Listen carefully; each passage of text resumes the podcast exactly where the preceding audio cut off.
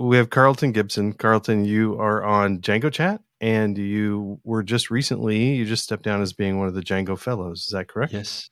Yeah, yeah I did, Brian. Yes. Um, so I was five years in the role there. So I was described that as being the janitor. You know, we keep the floor clean um, on Django. So I did five years of triaging the tickets and responding to every fire hose comment. And it's I'm still very much enjoying stepping back from that and the the, the sort of change of uh, there. That's you know it's still very fresh for me. Well, if you're if you describe it as janitor stuff, did you spend like most of your time then in the like the Django uh, the the issue tracker and stuff then? Is that yeah no i mean yeah so literally like so django you've got to uh, imagine like it literally gets five new ticket reports a day every single day. Like you know christmas it'll get five new ticket reports. It's like it's it's it's non-stop. And then there's prs and um, we have a security at djangoproject.com email for security disclosure.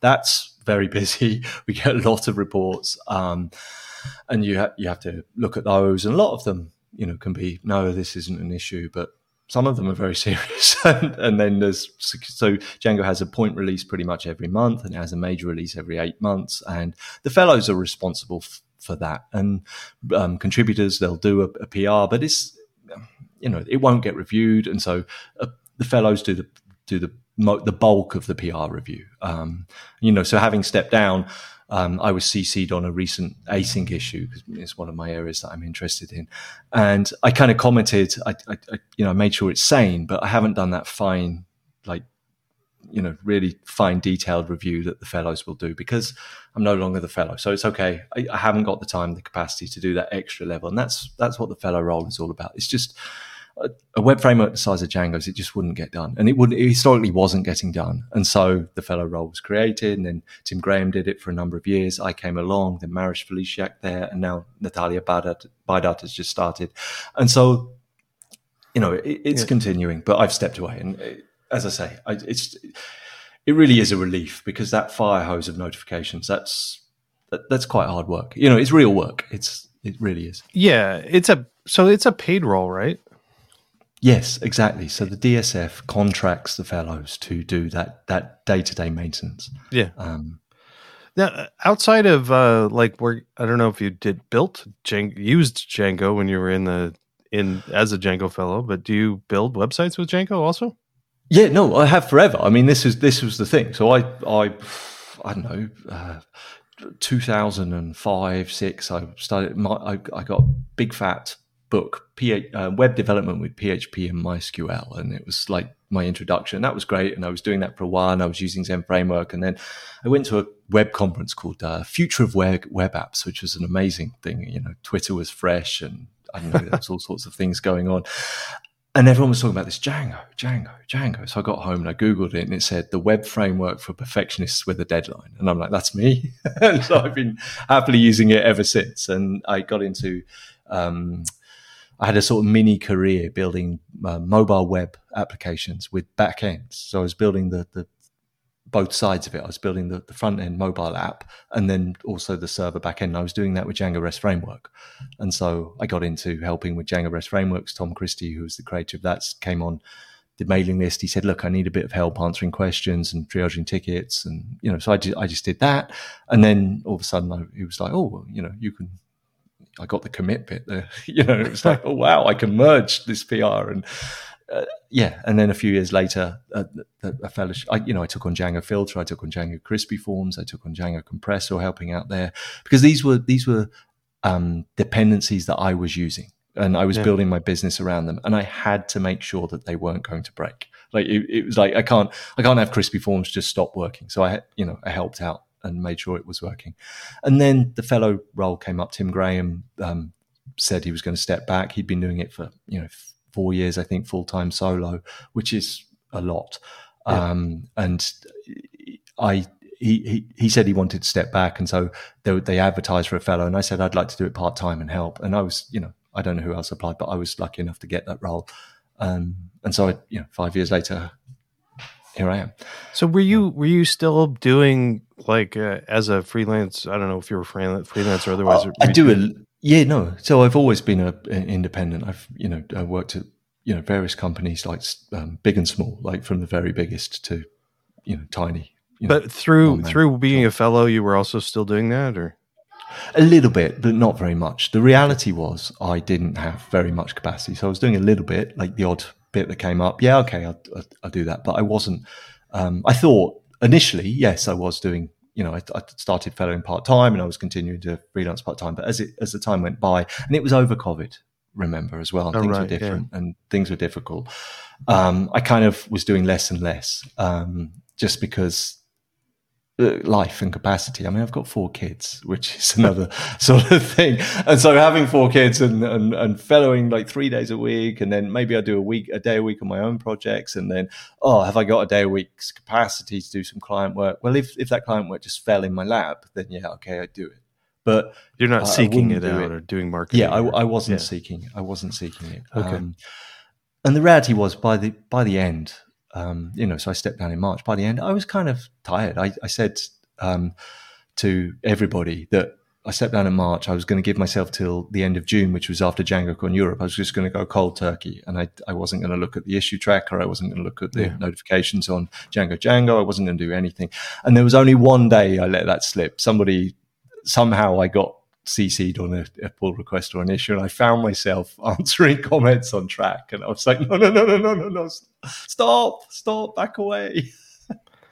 Well, so now that you've, um, so you're uh, a few months out from being a fellow now, Yes, Okay. yes, I am. Yes. So, and now are you? So you just did you take a few months off, or are you back to doing client, Well, client work, or what are you doing now? No, well, I'm building. I'm working on an um, and I've got two two applications on in the bag. One is um, called uh, Paths, which is a tool in the um, environmental and social governance sector, which um, is working with a, a a friend of mine who I've known 20 years who, who works in that sector. And traditionally, his work has been using Excel, and where, well, whenever Excel is in use, then you know it's an opportunity to turn that into a real application. And so we're doing we're doing that very standard thing of embedding his domain knowledge in a web application, and then um, you know hoping to sell that to clients. So that's that's uh, up and coming. And then I've got a deployment tool which I've been talking about, you know, for th- years now, all through the pandemic. I've been talking about it, but I just haven't had the capacity to build it. Called Button, which is a sort of take on deployments for targeting simple Django deployments because oh well we do django chat which is the podcast and every week someone will come on and they'll, they'll tell us about some hoops they've had to jump through for deployment. And then actually whilst it's complex there are a lot of moving parts. You don't have to make it more complex than it needs to be and so button is my take on that. And i've been thinking about it and wanting to get it done for a long time and as i say without capacity. And now i have that capacity so i'm hoping to launch that in the fall which will be a sort of finally you know one of these oh wow it's actually happened after all this time So you you said hopefully launching in the fall. It's it's August now. You realize that, right? So fall is coming. Yeah, yeah, up, no, no, no. So okay. I'm, yeah, I know. I'm, I'm really close. So the back end all works. I've got people using it. Um, it it's it all functions. It's it's how I've been deploying applications um, myself for years and with clients, and it's all evolved. And a lot of what I've been doing is um, taking it from um, what works on my machine to what works on any machine, and that Okay. that process takes a long time. Um, I think in the Myth- Mythical Man month, I think first chapter or second chapter of that, there's this lovely grid where it's like where you've got a script in one corner and you've got a productized product down the other, and it's times three along one axis and times three along the other. So you know to ship the the product is actually ten times the amount of time it takes you to ship the the script, um, and so that's where my time has been going. And uh, you know, I've learned. Um, a couple of UI paradigms, and I've experimented with various deployment strategies because what I want to build is a, is a native application. So it'll be a native application that you download to your desktop and you, you en- enter your things, and that's all coming. And um, it's been coming for a long time, and I'm, I'm I'm really happy with it. But it's obviously taken a lot longer than it should have done. So that's okay. All right. Cool. But it'll be something that you built and you're happy with or proud of. Or Yeah, something. no, exactly. Yeah, and I mean, so we talked about freelancing a little bit. Like I did that for a long, long, long, long, long, long time, um, and it's great. Uh, it, and I could continue to do it if I had to. But part of me is like, no, I'd, I'd much rather build products. I, I, so this is why I'm excited about the Paths application. It's why I'm excited about Button, and you know there'll be a couple of other ideas that will follow in the, the year or two after that. Of I'd like to build now a, a small portfolio of products that just do their thing, and you know if if I can find a market for those, then that would be wonderful. And if not, well, I'll continue to busk on the streets as I always have. now I got to see that. So you got any videos of you on the streets, uh, you know, dancing? No, no, no, no, not on the street. I, I, I try to keep, you know, if I see someone with a camera, I have to go and take it off them and destroy the evidence.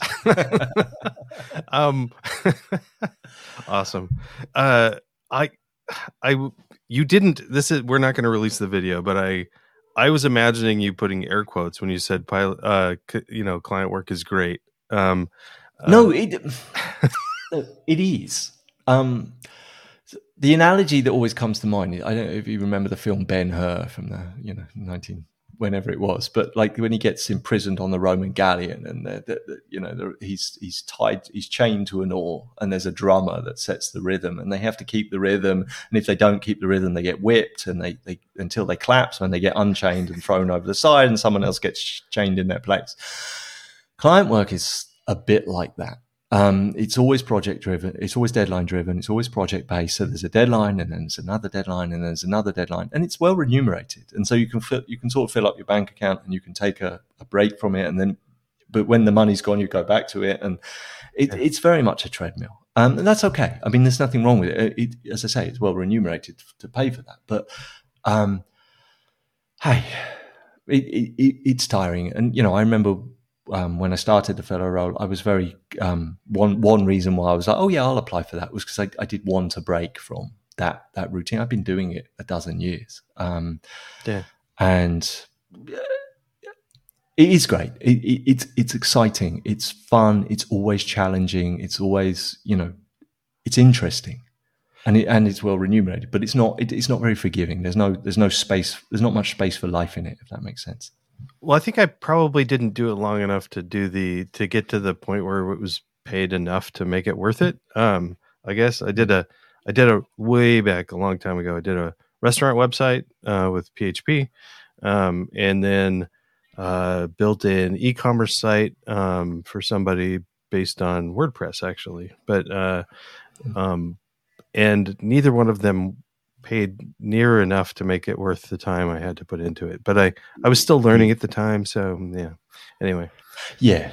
Those first few years are, are, are really tough because you, ha- you haven't got the portfolio or the experience to pit, you know, or eh, even the business knowledge as well. I mean, it gets, you get yeah. more experience and you realize that there is a lot of money around. And, you know, to, I, in the end, I was working for, household names, you know, very big companies, but via agencies that were. So I wasn't contracting directly with those agent with the the big companies. Yeah. The, you know, I was going via the agencies, and they would pay a rate. And, okay. You know, but they they really want their you know they they know the business too, and they really want their pound of flesh, and so you know it, it works. So it works both ways. You said you have four kids. Um, yes. Uh, young kids, old kids. Well, they, they, get older all the time. So the eldest is 15, and then one at 13, and two who are nearly 11. So okay, um, if you do know, if you do the the maths backwards there, when the when the t- so we had two, and we thought, oh, we'll have a third, and then we had twins, right? So okay. we, we when our twins were born, um, we had a four year old, a two year old, and two newborns. Oh. Um, which was the, the word is brutal. It, it was utterly brutal. the first the first couple of years, I barely survived. Um, no question. Well, the the good news is, is I think being a parent myself is I don't. The first year is like so hard that you know, like there's some defense mechanism that blocks it out. So I barely remember most of the first year of either of my kids' lives. Um, so yeah, no, it's it's totally grey. So I refuse to recall that. But there, there, there, there were moments when like all four, because a four year old is not a, a grown child, right? A four year old has a lot of needs, and a two year old is basically a toddler, and they have a lot of needs. And so you've got a four year old with a lot of needs, a two year old with a lot of needs, and two newborns who are, you know, fresh out the bath and screaming. And it's like all four of them going off at once. And you just like keep the, the only thing that comes to mind is that, that British slogan about the war keep keep calm and carry on. You just have, okay, I'll deal with you. Okay, you're all happy now, right? Okay, now the next. And that just went on for yeah, a couple and, good and couple I of years. Can't imagine how like moving going anywhere would work. Like taking no, we don't go anywhere. We never go anywhere ever. Um, like so, we used to travel when before we had kids, we travelled and we you know saw a lot of the world. Now it's like no. Um, do we? Will we drive? three hours away to see family. Oh, that's uh, maybe, maybe, maybe not. like it's quite hard. Um, and so we try and to do do things with like one of them. So one of us will take one of them, and Okay. you know because that's you know that's easy. that's uh, that's no problem. Well, and in things that are like not that bad, they're like, you know, yeah, this is a little expensive, but not terrible. As with like a couple, like things like going to a movie suddenly are expensive with six people. Um, Yeah, yeah, no, exactly. And they're they're like, "Can we have a drink in the square?" You're like, "Well, no, we can't have a drink. It's like that. That would be forty euros just for a drink. You, of course, you can't have a drink." And they're like, "Why can't we ever have anything?" It's because there are too many of you. yeah, um, yeah, but we finally, uh, well, my kids are pretty good. We've like told them that, yeah, we go to nice restaurants when we don't have you with us. That's when we go to nice Yeah, restaurants. But as well, I don't know about your kids, Brian, but my kids, they just won't eat anything. Like so, so you would if I were to take them to a nice restaurant, they would be presented with something which they hadn't had before that wasn't spaghetti bolognese, and they'd be like, "I'm not eating this," and, and they they'd make a fuss, and it'd be like, "Well, look, we'll take you there when you're 25, and you've realised that you know food has has a joy to it." Oh no, we, we we we put our foot down and like uh, from uh, when my, our my- one of my youngest, when we just had one, um, I remember we were just starting around food on solid foods and stuff like that, and we talked to the pediatrician and said we're kind of into Thai food now. Do we uh, cooking it at home and stuff? Do we need to make? Is that okay to feed our kid? And and she's like, yeah, Thai kids eat Thai food when they're babies, and Mexican Yeah, kids yeah, eat yeah, Mexican right. food. It's fine. Um, so uh, I still remember the uh, we were my when we moved we moved once and my uh, youngest was maybe five four she was wasn't super anyway we we she was still sitting in a high chair and not really great with spoons um, yet. So maybe Yeah. she was younger than that. And uh, we ordered uh, tom kha uh, tom kha gai the soup um, a curry spicy curry soup. and um she just we said could, could we get a get water glass? And they're like what? And so we just put an empty we just filled this water glass up with soup so she could just drink it.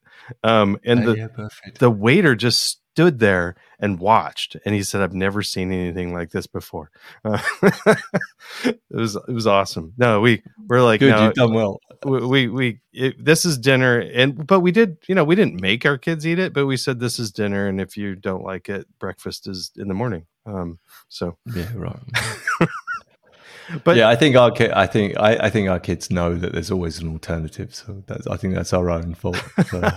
but they're old enough now they probably are eating more stuff now oh yeah, yeah, no, it, it, it, it's like they get much better, and over time, all of a sudden, like the the, the, the eldest one is, was a vegetable dodger for years, and all of a sudden, it's like no, he's he's getting to that age where his body wants more calories, and he's like, no, I'm going to eat everything that's offered, um, and that's a big change. how about activities like i just dropped off my kid this morning at like a thing she had to do at the school um do you, is there a lot of driving kids around with four kids stuff Well, for, there would be if we lived in a bigger town. Fortunately, we live in a very small town where you can walk to the centre of it. we we live right on the edge of town. You can walk to the centre in, I know, six, eight minutes, depending on how fast you go. And so if they have So some it's- it's activity they can small. just walk or bike or something yeah, I mean, my, my daughter does gymnastic, uh, like um, uh, floor routines, you know, like um, dance and acrobatic routines. And that will be all over the place. I'll, and I'll have to drive off for an hour this way or an hour that way to go to some event. But that's, you know, but the, the, the, sort of day to day, she walks down to the training and oh you know, cool I walk down to pick her up and we walk home. Eh. It's Yeah. nice. I, I, I try not to use the cars if, if I can avoid it. Portland's not like that. Portland is not built for drive, No, like walking around. American cities are designed around the automobile. I, I, I got that impression when I've been but you're so you're um you're Brit British, is that right? Yes, yeah, I'm British. Yeah, yeah, well, yes, still, still, just about. I, um, But you're you live in I- Spain I- now. Yeah, I've lived in Spain for like over a decade, twelve years now, thirteen years coming up. Um, and so, well before Brexit, and when Brexit came, fortunately, the, the sanity enough prevailed that our rights to remain were protected with the exit treaty. So we have permanent residency here, you know, under that. But part of me thinks I, you know, may well take up Spanish nationality at some point because um, it's just uh, slightly more conducive to, traveling hmm. the rest of Europe and things like that and whatnot. But I can travel anywhere in Europe with my residence Spanish residency card, and there's no problem with any of that. So um, it's not pressing, it's not urgent, but it's something that I might do. And I, might, I might encourage my kids to, when they reach 16, they can choose to adopt Spanish nationality. And then that would help them with studying or living elsewhere in the European Union, which oh, really? as British citizens, they no longer have that right. Oh, weird. Yeah. Okay. Yeah. I never. thought Brexit, that. That's the word to describe Brexit entirely. Is weird. It's just uh, utter madness. But whatever. You know. Let's not get political. It's uh, okay. But I have to like bring up. I can't remember if it, if I heard somebody say this and oh no, I heard a comedian say this. Uh, she was complaining about uh, talking about Brexit, and she said that um, uh, she said she was talking to some people, and they said. Uh, I can't believe that so many people would vote for something that's against their interests. Um, yeah. And um, and she said, "Have you met people?" yeah, yeah, yeah. well, this is the same, like with the um, like both the the, the British um, Tory party, which is like the conservative, the right the, the centre right party in Britain and the Republican Party in the United States, and then in Spain, the, the PP, which is, again represents a kind of small economic niche, like basically the rich and yet they're voted for by quite broad um, groups yeah. sufficient to gain power or be close to gaining power almost every election. And yet it makes no sense from a kind of voting for your self interest point of view. It's it's, it's uh, we do that in the U.S. too. Um, so yeah, I mean it's everywhere. I think. I think so, but I never really thought about how that would impact uh, people living abroad, uh, like uh, people from England living in Spain because that that's like frequent, right? There's quite a few people that live yeah. not in the country that they have nationality in. So yeah, I mean, it's still very easy to retire from Britain to Spain. Like if you've you know, as long as you've got a pension and and whatnot, you can demonstrate that you're you're um you're, you're not you're solvent, then you can retire to Spain from Britain on, on a special visa. But people wouldn't be able to do what not or not as easily wouldn't be able to do what we did, which was pack up, put our kids in the car. Well, I put the house in, we put most of our stuff in a van, which was going to take six weeks to arrive. And I loaded up the car with the essentials and I drove. And then my wife came and she bought a three year old and a one year old oh, wow. over on the plane. And um, we just came and we rented a house and we moved. Um, and, you know, we put them in school and we, we were just there. You couldn't do that now. oh, yeah. Okay. Yeah, how does that work then? Do you have do you pay like both English taxes and Spanish taxes? No, or? I'm so you just like the way you the way it worked is that you're resident in whichever country, your tax resident in whichever country you spend the most time in. So you, okay. if you spend 183 days a year in Spain, then you're Spanish tax resident. If you spend that in Germany, you're German tax resident, and so on. You pay your taxes there, and then you can spend, I think, up to three months in any of the other countries without any problem at all. Huh. And then if you're going to spend longer than three months, you have to register and say, "Hey, I'm here." Um, oh, okay. Well, like when you retire, does like do both does does both Spain and England help pay for your retirement then, or how does that work? Something like that. So the, yeah, so the British government have a um, because they can't right. So here's was one of the big things is there's like a million retirees in Spain, British retirees in Spain, and so when Brexit happened, the last thing the British government wanted was those million people turning back in Britain because whilst they can afford to live in Spain, they can't afford to live in Britain, where the house prices are higher, the cost of living is higher. Hmm. And so the British government is very much like, you know, you stay there, and the British government pays the Spanish government for healthcare for um, pensioners. Oh, okay. For retirees. Huh. Um, so it's sort of civilized. So it's like the, oh no, it's it's it's okay. Um, like Brexit just makes no sense. There, were, it, nothing's changed in terms of immigration numbers to the UK. The only thing that's happened is the UK is poorer. That's that's all that's happened. So what would it? Well, how would how would your life change if you became a Spanish citizen? Then, well, okay, so probably not much because I personally don't intend to leave where I live. I love where I live. I'm very. I've learned Catalan. You know, the, the, nowhere else is that useful other than Catalonia. So I'm not moving, but I can't also, I can't, if I chose to, drive to France and move and live in France. I mean, you know, maybe I could if I could show I was financially viable, blah, blah, blah, but I'd have to jump through all the hoops like anybody else. Whereas before, I could just get up and drive and go. Oh. And if I had a Spanish passport, I could do that still. But with a British passport, I can't. Okay, got it. Um, and uh, so how many uh, how many languages do you speak? Uh, well, I speak English, just about, um, Spanish and Catalan. Um, I'm learning French, and that's about it. I I have a I potter in other ones. Have your kids picked up uh, both Spanish and then? Yeah, no, but they they they they do it very differently. So I speak Spanish um, as someone who learned it as an adult. So I still have like an English accent, and as, as as my accent improves over time, that's great. But it, I still have this kind of British mouth that makes British sounds, and so I sound essentially like Borat. If you know the comedian from um, yeah. Sacha Baron Cohen, who does the Borat character, who's meant to be, I know, from Kazakhstan and speaks English, but like a like in, in a comedic way. Well, I I'm a bit like that when I speak Spanish or Catalan. My kids are all like, "Oh no, don't!" But my Catalan's very good. You know, people say, "Oh, you no, you've got good Catalan," but I still speak it like a foreigner and always will. Um, whereas my kids, they have they have they've learned they've spoken from like like from children, and they have different voices. Like when they switch language, literally their voice changes, and they have they speak English natively and they speak Catalan and Spanish natively. Um, That's so cool. I, I was cool. wondering, and they, like, they don't even know. They don't even know. They just say, "Oh yeah, whatever. It's not important. It's not interesting." No, it really is a gift. As someone who, you know, when I came here a dozen years ago, I could ask to order two beers, and that was about it. And to be able to speak two, three, and four languages, it's just oh, it's phenomenal for huh. them. You know, I so I just recently learned that there's more than one part of Spain.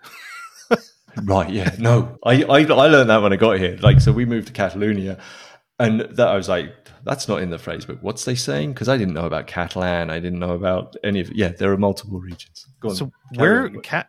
Are you saying Catlan? C A T. What is that? Cat- Catalonia. So C A T A L O N I A. Catalonia.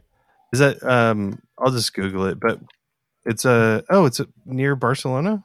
Is that right? Yeah. So Barcelona is the is the sort of capital of of Catalonia, and it's um okay. that that's northeast region of Spain is Catalonia, okay. and then um, over to the sort of on the north coast there's the Basque Country, and then there's Galicia over on the northwest, and they're the sort of um, main non-Spanish areas, but also Valencia is kind of half Catalan, half separate to being not really Catalan. It's like they have a, a, a version of Catalan as their own language they speak down there.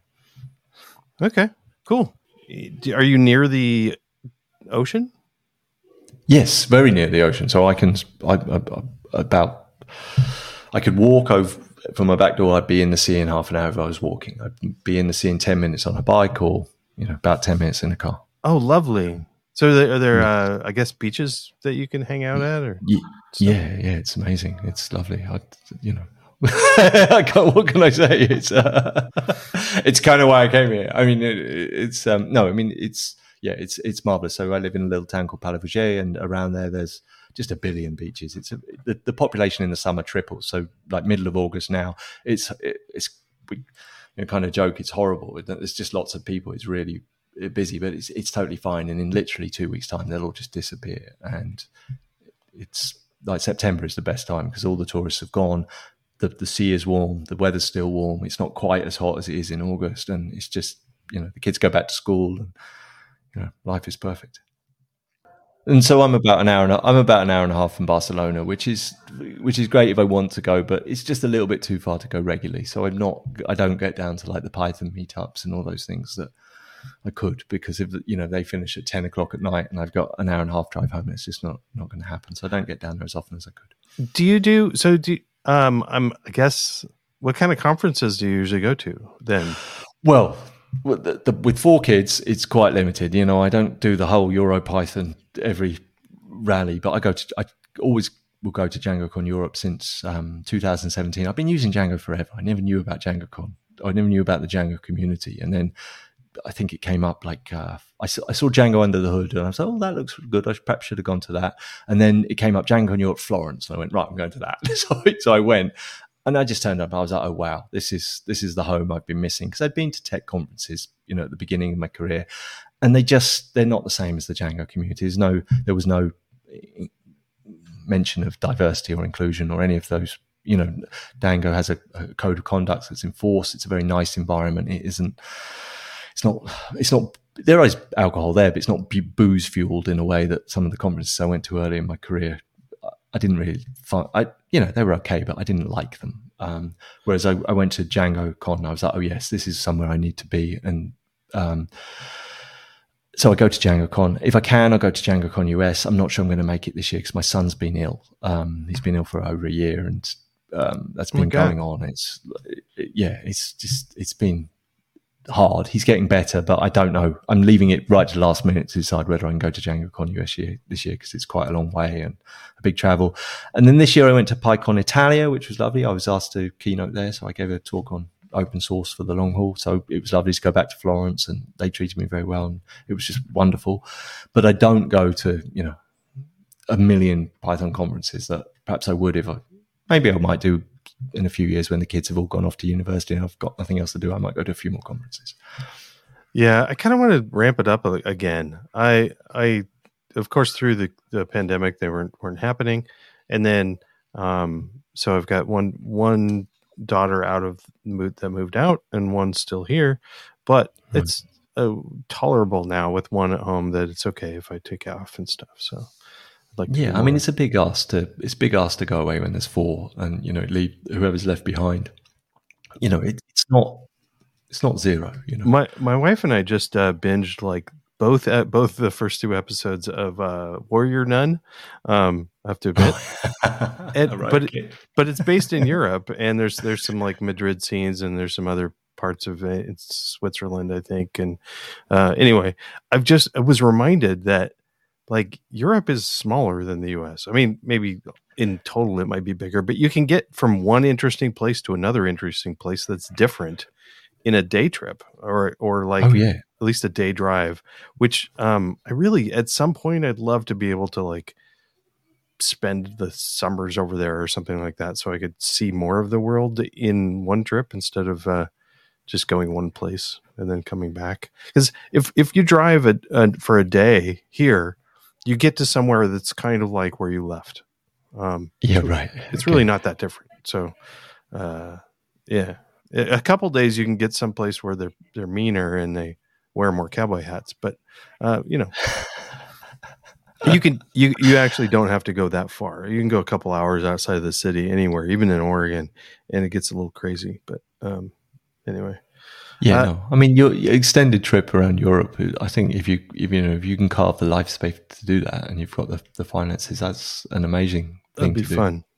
So one of the things you said was this is the home that you'd been missing, and um, I felt that as well about uh, about Python. I'd yeah. been using it for ten years before I start, maybe fifteen years before I got involved with the community, and it's like a completely different language. Um, yeah. If you you go to the conferences and start listening to the podcasts and and uh, you know sharing and start contributing, uh, it just feels different. Uh, it feels so. Before then, my using a, a programming language was fun, but it was like uh, it was a tool. Um, and yeah. then suddenly I like entered into it was like adding color to it or something. It, it just was way better. Yeah, no, entirely. I wouldn't. I wouldn't have done five years as the fellow, as a Django fellow, if it wasn't for the Django, for Django being what Django is. Like it's just like it was great. It was awesome, but you know, yeah. I, I just wouldn't have done that if it weren't for Django being you know so close to my heart.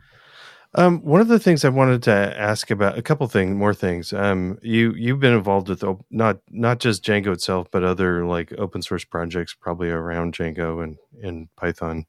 Um, the, the I ran into something. I guess I just wanted your opinion on it. I ran into a thing recently where I was using a a little tool, a little Python tool, um, and it was uh, part of my test pipeline, and like two things work together to make this work and one of them isn't being updated anymore um right.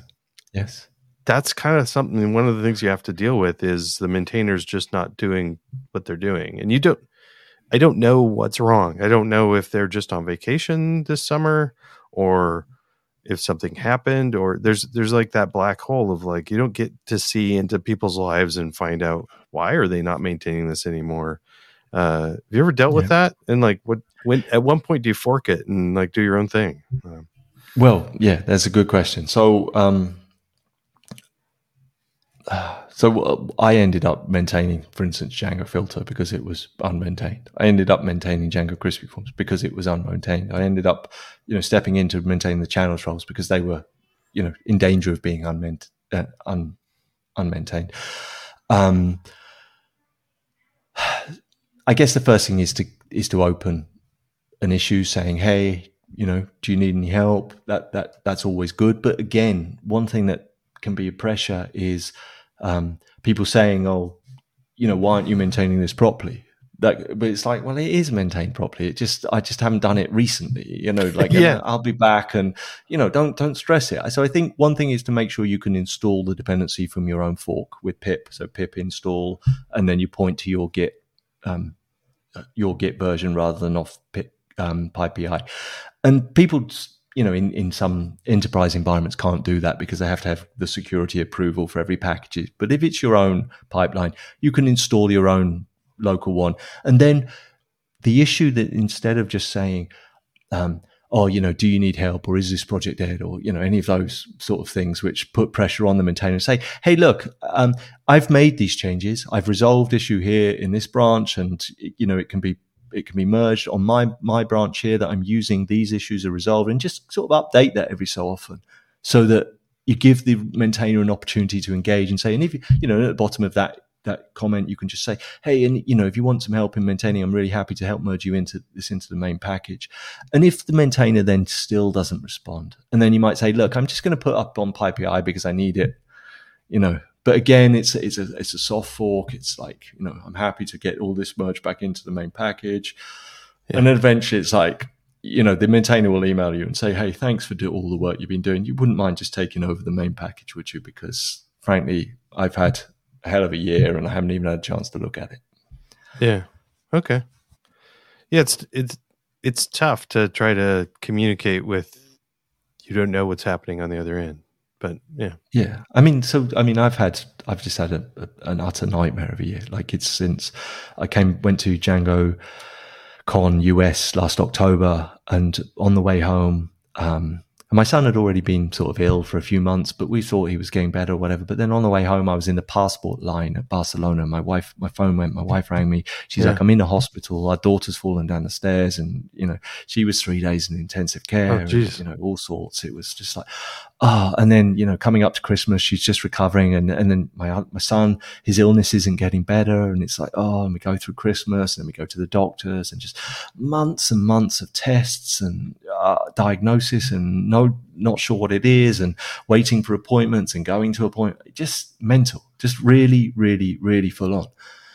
And so Django filter hasn't had the update it needs. The channels packages haven't had the update that they need. You know, my other packages that I put out this summer, they're waiting for another little update. That hasn't happened yet. That's okay. Do you know what? That's okay. Yeah. These packages, they're not unmaintained. I haven't gone anywhere. They're still working. There aren't any life or death bugs that, are, you know, someone said to me uh, this week, is there a 4.2 compatibility um, package coming for channels. I'm like, it's already compatible. It just hasn't got the, the Trove classifier. I just haven't done the release. And they're like, okay, thanks, no problem. But it's like, you know, yes, it will come. Yes, it's behind because I've had all these personal issues, but I'm still maintaining them. I'll be back, and those those packages are fine. But you, as you, you're right. As a user, you don't really know that. So I've tried to put a few blog posts up, but just explaining where I'm at. But people who don't follow my blog, they're not going to know about that. Yeah. So you know, and I just try and say, look, and so someone came on the Daphne package. Oh, is this issue still open? I'm like, look, there's a couple of PRs that are in there. If you, I haven't had a chance to look at those, but if you looked at those, that would really help me. You know, maybe push it forward in over the next month or so. You know, we'll get there, but who knows what the maintainer is going through is the point of that yeah right because because i do i do have that like one uh another thing that happened uh, i don't know several months ago a similar sort of thing i like did did a did a merge request and didn't hear anything.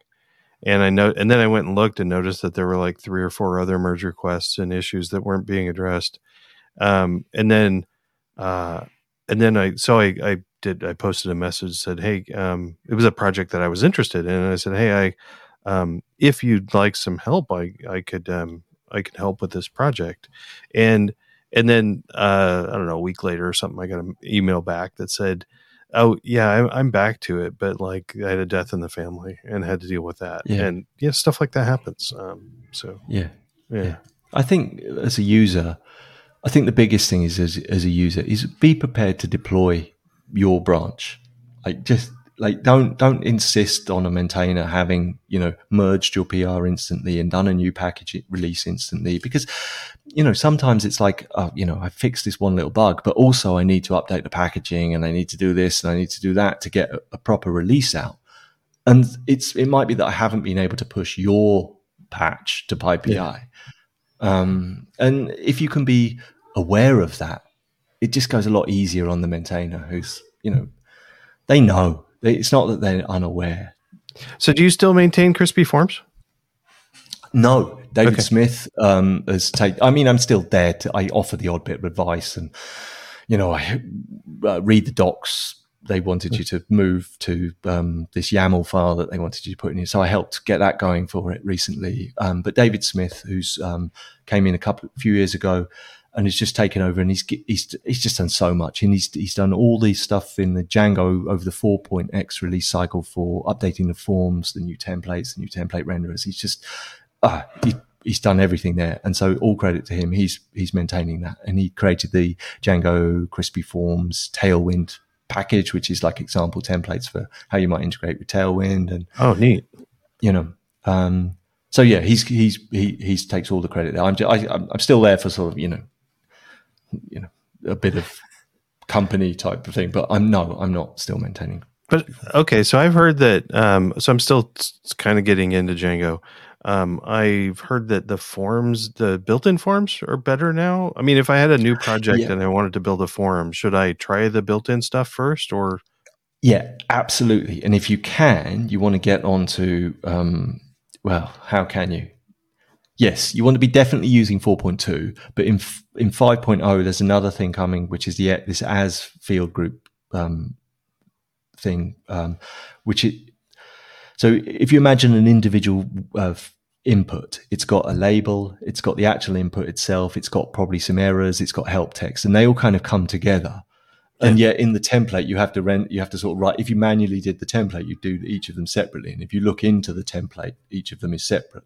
But in 5.0, there's, got- there's a kind of as field group helper, which you can just sort of use that, put that one bit in and that's, and so it makes writing custom forms more easy. It makes writing, say, for instance, um, a custom layout where you want to have this, this field next to that field, and then that's in a field set, and then three more fields in a separate field So It makes writing that kind of custom template a lot quicker. But the new stuff in the 4.x cycle is really good. It lets it, it lets you customize at the project level the templates you want to use just really easily. So I'm using it um, in my new projects, and I'm kind of what's interesting for me at the moment working on those is kind of going through and seeing well what how close to reinventing crispy forms do I have to get? And then I can start having conversations with David about, well, you know, how would we do this in, you know, Django native versus do we want to use something like crispy forms and add on? And so there's a, a conversation that Dave and I have slowly begun about, well, what does crispy forms look like going forward? okay, interesting, Um, cool. Well, um, I I want to thank you for your time today. It was really great to to hear about Yeah, really good, and- really good chatting. And off topic as well, because normally we just talk about normally we just talk about Django, Django, Django, or something like that. And it, so it's nice to you know go around the the side and Yeah, and now I actually um seeing seeing uh pictures of Madrid in um in the Warrior Warrior Nun, which I my daughter and I both think that uh, they really dropped the ball and because Nunja was right there and they didn't take it. I mean, I think Nunja is better than Warrior Nun, but anyway. Um okay. but but Madrid looks cool, and uh, Barcelona shows up in the movies a lot. And I I hadn't really Yeah. had Spain in the in in my radar for places I wanted to go, but uh, now I kind of want to go to Spain because it looks pretty cool. So anyway, Yeah, and you got to if you come, you got to go to like uh, Cadiz and Sevilla and Granada, which are three cities down in the south. You know, you, you don't go in the summer though because it's just like inferno down there. But um, you, the, there's like the Alhambra in Granada, which is just amazing. So if you can do the south, and then um, and Spain has, I think, after China, the largest high speed rail network in the world. So you know you can. Also, so it's the second largest in the world, and you can um, cruise around between the cities. You can be from Seville to Madrid in three hours, and Madrid to Barcelona in a couple of hours, and then from Barcelona you can get to Paris in six or something like that. So wow, could, didn't know that either. That's pretty cool. Yeah. Nice. Yeah, it is cool, and you know, so okay, it's slightly quicker to fly in terms of term in the air, time in the air, but you don't have to be at the airport two hours in advance, and you know, go through all that. You know, there's quite the same level of security checks and whatnot. I think they have little scanners, but it's not the same. You know, oh, the same no level. kidding. So, like uh, when I went up to PyCascades, I decided that was in I was in Vancouver um, this last year, and I decided to take the train uh, because it was either that or drive because it was uh, you know close enough, and um, it did take a long time. like way longer than was listed but it was kind of nice because i could just you know walk show up and get on the train and and uh, eat there and it's a, a lot of walking yeah. around but way better than flying except for the whole like it took like three hours longer than it said it was going to or something okay well i can't uh, yeah i mean i, I think the, the, the, high speed trains they kind of run on time there so there's that going for them. Yeah. Nice. All right well um it was so fun talking with you and uh, we'll catch up later. Yeah thanks, thanks brian. All right take care brian. Bye. Thanks for listening to Python People. Show notes are at pythonpeople.fm. Please subscribe to the show. You can also follow the show on Mastodon. Follow at Python People or at Brian Okken, both on fosstodon.org. This episode is brought to you by the Complete PyTest course. PyTest is powerful and easy to get started. You owe it to yourself and your team to write clean, easy to read tests to save you time now and during maintenance. The Complete PyTest course will get you started with good habits and teach you some cool tricks when you need them later on. Even if you already use PyTest, why not level up? With a 30 day refund policy, you've got nothing to lose. Check it out at courses.pythontest.com. Thank you, Patreon supporters. You rock. Links to the course and Patreon sign up are in the show notes. If you'd like to be on the show or know someone you'd like me to interview, reach out to me on Mastodon. I'm at Brian Okken at fosstodon.org. That's all for now. Thanks.